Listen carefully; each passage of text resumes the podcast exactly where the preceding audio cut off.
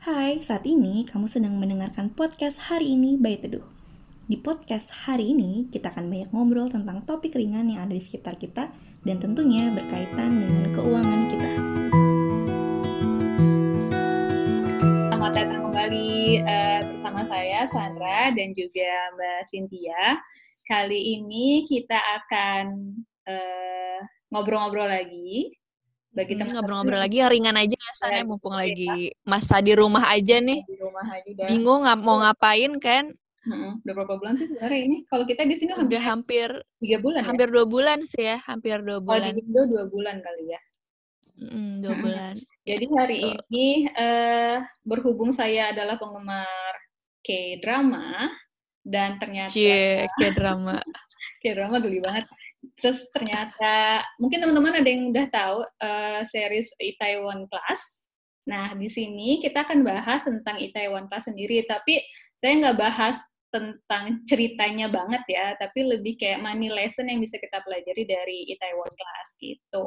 Nah, hmm. uh, dari Itaewon Class sendiri ini ada hal yang menarik. Jadi agak beda sih dari cerita kayak drama yang lainnya. Biasanya tuh penuh dengan romantisme yang kayaknya sulit banget untuk dijangkau oleh kehidupan nyata. Tapi kalau di Taiwan Class ini tuh kita nggak cuman malahan ini dikit banget romansanya, tapi lebih banyak gimana caranya kayak anak muda punya impian, punya goal atau tujuan hidup tuh kelihatan banget di sini gimana caranya dia step by step bisa dapetin apa yang dia mau gitu. Nah, tokoh utamanya ini mungkin udah pada tahu ya, ya aktor yang udah sering banget sih jadi apa namanya pemeran utama Pak Saigon. Bener nggak ya ini ngomongnya? Maafkan ya kalau seandainya ada kesalahan dalam spelling nama. Jadi dia ini kalau ya terus uh, jadi dia ini uh, berperan sebagai Park Sai Royi. Saya ribet sendiri nih ngomongnya. Nah, susah ya soalnya uh, namanya itu. Oke. Okay. Ini uh, dia punya cita-cita jadi bisnismen, walaupun situasinya saat itu dia di penjara. Mungkin Mbak Cynthia udah tahu ya sedikit sinopsis ceritanya. Nah, uh, Park Royi ini ternyata punya strategi yang beda mungkin dari teman-teman yang kalau seandainya nih uh, punya apa ya tiba-tiba dapat uang pertanggungan pertanggungan asuransi jiwa dari orang tua yang meninggal atau kerabat yang meninggal. Nah, Sayroyi ini nggak langsung, ya walaupun situasinya dia di penjara, tapi dia bisa gunain uang itu secara wise. Ketika dia tahu tujuannya mau jadi bisnismen dan dia butuh uang yang cukup banyak untuk membangun bisnisnya itu, dia itu minta tolong temennya yang belajar jadi fund manager untuk menginvestasikan uangnya gitu. Nah, hmm. ini kalau seandainya misalnya nih uh, kita, ya walaupun kita tahu sih uh, nggak nggak pengen juga sih kayak mendapatkan uang dari misalnya orang tua kita meninggal gitu kan ya pertanggungan asuransinya. Tapi kan kalau seandainya orang tua kita memakai asuransi jiwa dan yang namanya juga usia tidak bisa kita prediksi. Nah, biasanya itu asuransinya itu akan diperoleh sama ahli warisnya ya? Cynthia biasanya ya? Tergantung, tertanggung. Oh, Jadi kalau kita ngomongin soal asuransi jiwa, ini agak berbeda sama pembagian waris gitu. Jadi uh, asuransi jiwa, uang pertanggungan asuransi jiwa itu di Indonesia dalam undang-undangnya tidak uh, tidak sebagai objek waris, jadi tidak buat harta bersama. Jadi tergantung nih kalau misalnya hmm. sama si uh, orang yang pembuat polisnya itu bilang uh, uang tersebut polis asuransi jiwa itu misalnya ada ada satu miliar gitu ya. Satu miliar yang mendapatkan itu nanti anaknya semua gitu ya. Oh, iya, ya iya. udah anaknya semua gitu. Jadi anak anak nomor satu doang misalnya kan bisa tuh dia tulis. Oh ke anak saya nomor satu ya udah berarti uang satu miliar tuh akan dapat ke anak nomor satu. Walaupun misalnya kalau misalnya ngikut hukum waris harusnya kalau ada harta dibagi sesuai dengan hukum waris yang sesuai agamanya gitu. Tapi kalau misalnya udah asuransi jiwa ya tergantung siapa tertanggung dalam polis gitu. Oh iya, oke. Okay. Jadi uh, karena Roy ini anak satu-satunya, jadi seluruh uh, hmm. pertanggungan asuransinya itu di, di, di dipastikan sih pasti akan ke Pak Suroyu ya. Atau Pak ini. Nah, dia itu menginvestasikan seluruh uh, pertanggungannya ke investasi. Nah, dari sisi keuangan sendiri itu kira-kira bijak nggak ya ketika kita dapat uang terus kayak ya udah nih mumpung uangnya lagi banyak udah kita investasiin aja semuanya menurut Mbak Sinti sendiri gimana? Hmm. Menurut aku memang akan jadi tantangan besar nih ketika kita yang nggak biasa punya uang kan ini uh, balik lagi ke ceritanya Park Suroi kan pada saat itu masih SMA ya sebelum hmm. dia bahkan belum lulus sekolah kan ketika dia dikeluarkan itu berarti pada saat itu umurnya masih sangat muda dan belum bekerja lah ya, bekerja yang baik gitu dengan mendapatkan uang yang baik. Makanya ketika orang yang belum biasa mendapatkan uang terus tiba-tiba dapat uang sebegitu besar kan pastinya ada resiko dia tuh kayak uh, sangat sloppy gitu kan. Gegabah gitu nge apa namanya mengeluarkan uang tapi tidak punya tujuan. Nah, saya lihat di cerita ini si Park ini adalah tipe anak yang sangat visioner gitu. Jadi justru karena dia telah memiliki yang five years plan life plan-nya itu 15 tahun dengan tujuan keuangan yang sangat jelas, makanya itu jadi sangat baik. Dia tahu apa yang dia lakukan. Uang itu udah pasti dia tidak bisa gunakan pada saat ini kan karena dia di penjara. Terus dia juga tahu bahwa uh, dia tuh punya tujuan keuangan yang lebih besar gitu. Jadi dia rasa dalam 15 tahun life plan itu ya udah asuransinya ini lebih baik diinvestasikan saja nanti dalam waktu kurun 10 sampai 15 tahun mungkin akan digunakan dan itu adalah keputusan yang sangat tepat gitu. Oke. Jadi, Jadi akhirnya harus balik dulu nih San ke tujuan keuangannya gitu dan hmm. saya lihat kan di sini si Park Suroy ini benar-benar udah punya life plan yang jelas nih ya. Mungkin pada saat itu dia bisa udah bisa memperkirakan nih pada saat dia membuat life plan itu oh saya nggak akan uh, ngambil duit ini nih uh, di 10 tahun pertama misalnya. Jadi ya udah diinvestasikan aja semuanya dan itu menurut saya nggak apa-apa. Uh, apalagi investasi saham itu kalau jangka panjang kan memang yeah, baik gitu ya. Akan terus naik walaupun di kalau kita lihat secara harian ya akan naik turun naik turun gitu sih San. Jadi sih sebenarnya intinya uh, harus punya tujuan keuangannya dulu ya. Mm, betul. Nah, kita emang agak susah sih punya, bukan agak susah malah nggak nggak tahu tujuan keuangannya kita apa gitu. Biasanya emang hmm. oh ya udahlah yang short term aja, tapi kita nggak tahu apa yang menjadi long term gitu. Apalagi ketika yeah. dia tuh masih muda, sebenarnya kan biaya juga belum terlalu banyak ya. Apalagi kalau misalnya misalnya belum menikah, nah itu tuh mungkin yang belum punya tujuan keuangan bisa mulai apa ya namanya ya uh, menulis kali ya, men-short apa aja hmm. sih yang dia mau dia mau dapetin di satu tahun, di lima tahun, di sepuluh tahun dan lima belas tahun ke depan kali ya, biar enggak ya tadi yang gegabah itu sih gitu. Hmm. Nah, dan uh, yang paling bagus lagi dari Suroyo yang aku lihat tuh ya, dia tuh kenapa juga bisa membuat si 15 tahun tujuan keuangan kan tuh juga cukup panjang ya. Berarti dia udah mulai tuh mulai dari jangka pendek kayak jangka menengah sama jangka panjang dong. Pasti kalau ya, udah 15 tahun ya. Nah, dia tuh juga ada self driven tuh. Self drivennya menurut aku dia punya values yang sangat kuat gitu.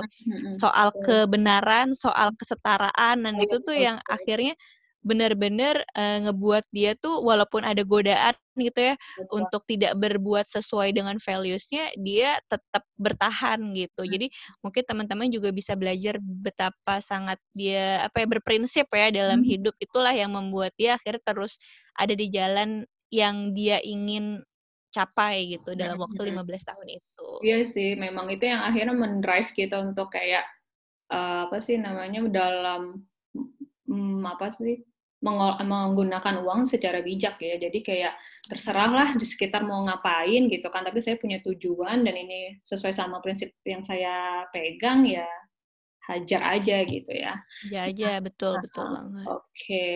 terus nih uh, yang bisa kita uh, pelajarin juga si Pak Sai Pak Sairoy ini agak ribet ya ngomongnya. Dia itu yeah. orangnya walaupun udah walaupun si perusahaan eh, si bisnisnya ini kan makin lama makin apa namanya makin menguntungkan ya makin profitable tapi gaya hidupnya itu ya tetap aja sama tetap sama aja gitu. Mungkin kalau dari kita ketika gaya hidup naik eh sorry pendapatan naik gaya hidup tuh pun jadi naik ya Nah, itu tuh gimana ya caranya biar misalnya kita bisa uh, apa sih nggak tempting gitu, nggak tergoda untuk uh, naikin gaya hidup karena kan biasanya ketika gaji kita 5 juta sama ketika kita gaji kita 8 juta, kita pengen dong kayak orang-orang yang lain yang gajinya sama kayak 8 juta juga gitu. biar kita bisa nahan diri, aduh kayaknya jangan deh soalnya tujuan keuangan saya tuh belum tercapai itu kira-kira baiknya gimana ya Mbak? Nah, betul banget itu juga salah satu apa ya hambatan juga ya itu juga gangguan sih ya gangguan bener-bener uh, cobaan untuk uh, kita tuh pengen menaikkan gaya hidup ketika gaji itu juga naik.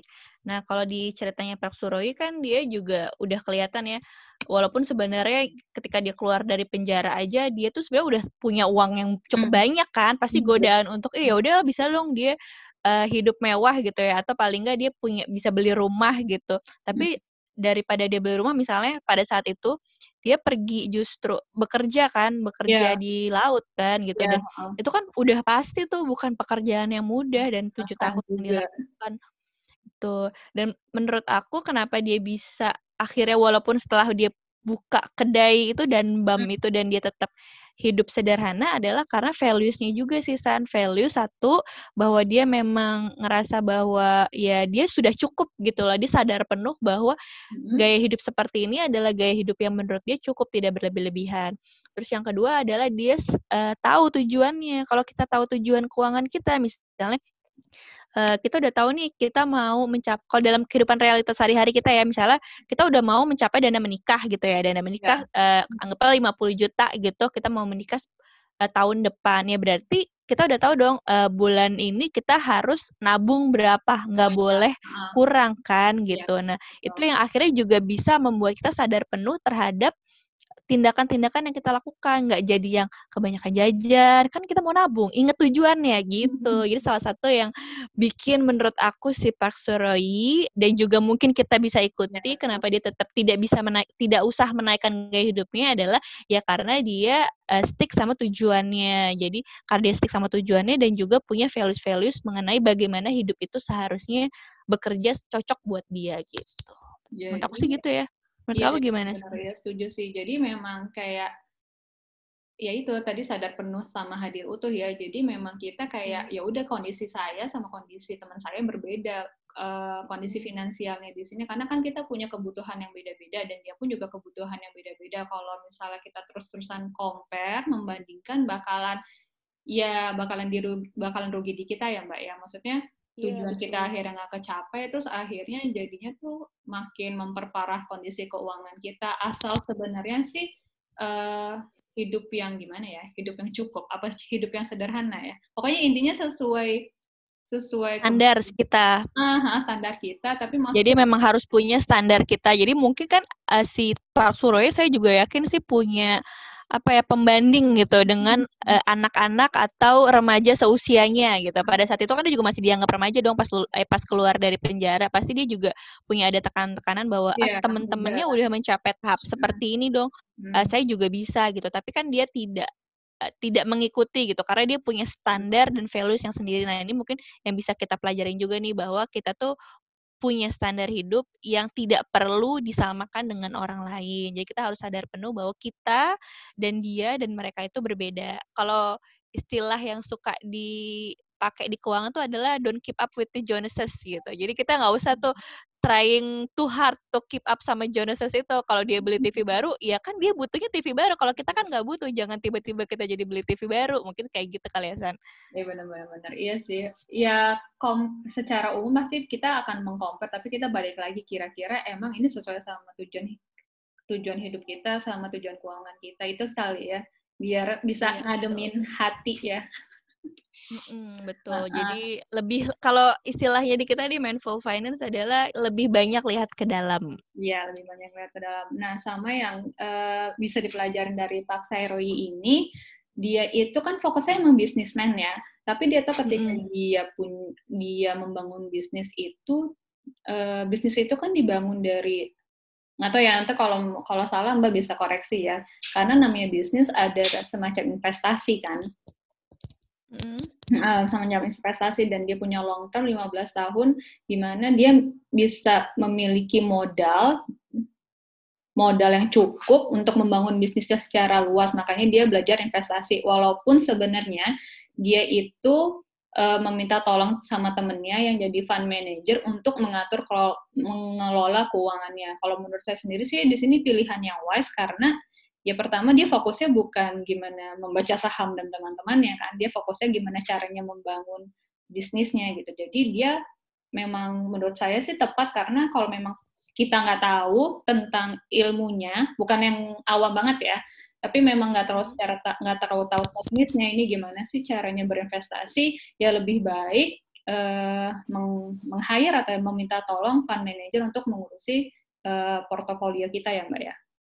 Mm, betul. Jadi memang uh, bisnis itu kan juga memang butuh butuh banyak orang ya untuk membuat bisnis itu bergerak. Jadi kalau dilihat-lihat nih kayak awal-awal dan BAM berdiri aja dia juga banyak dapat bantuan dari orang lain kan dari si manajernya itu yang membuat dan BAM uh, apa namanya ba baik ya bagus. Baik ya.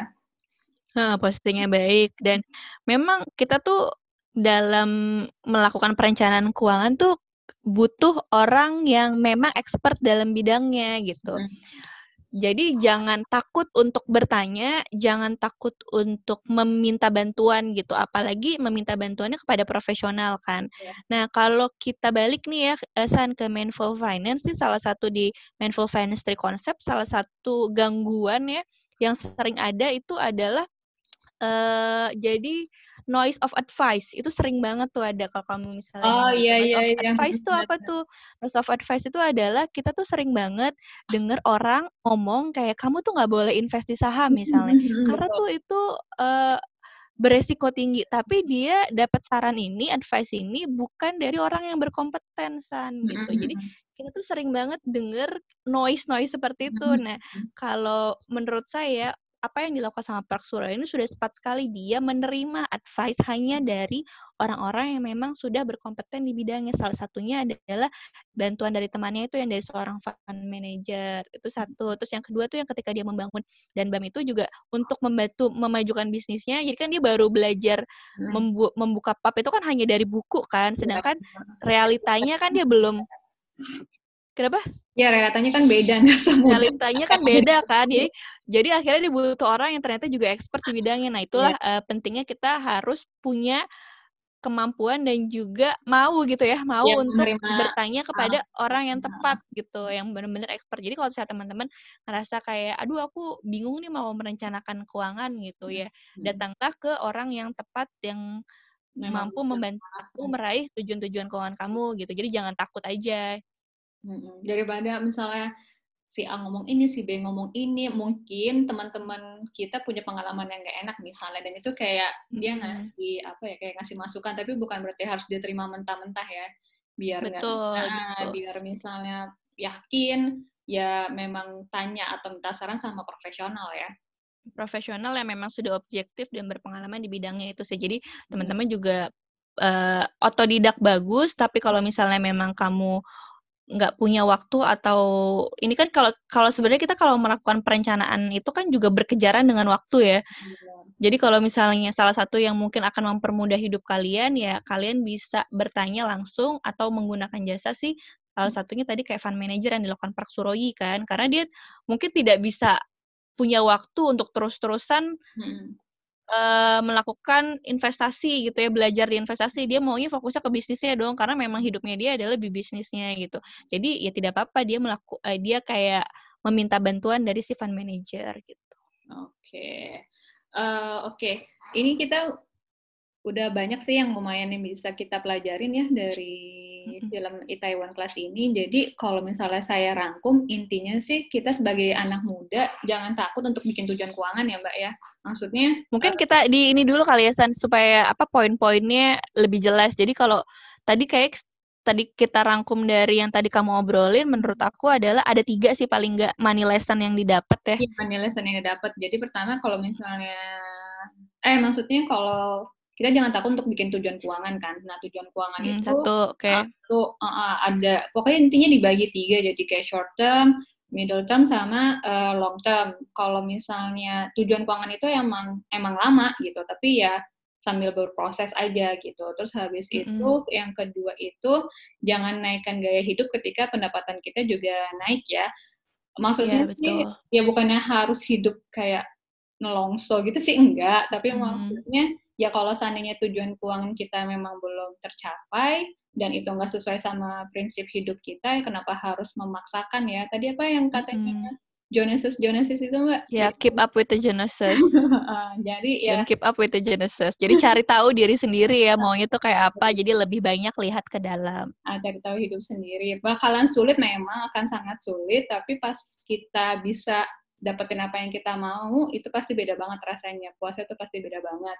Kemudian hmm. yang terakhir itu, yang terakhir. kalau kita memang kurang ask for help ya kita ya, bu, kalau misalnya butuh bantuan ya tidak apa-apa kita cari bantuan kepada orang yang profesional ya San ya karena ya namanya juga orang kan punya kompetensi yang beda-beda kalau kita memang kurang punya waktu dan juga kita mungkin apa namanya fokusnya ke yang lain ya nggak apa-apa sih tanya sama profesional selama itu memang emang udah uh, sesuai dengan tracknya gitu. Iya betul sekali. Ya uh, ini tuh pas banget buat teman-teman yang masih muda-muda yang masih bingung mau apa tujuan keuangan. Mau ngapain ya, betul. Ah, ah, mau ngapain. Nah, coba uh, mungkin bisa apa ya namanya ya mulai mencicil apa yang menjadi tujuan keuangannya gitu aja sih.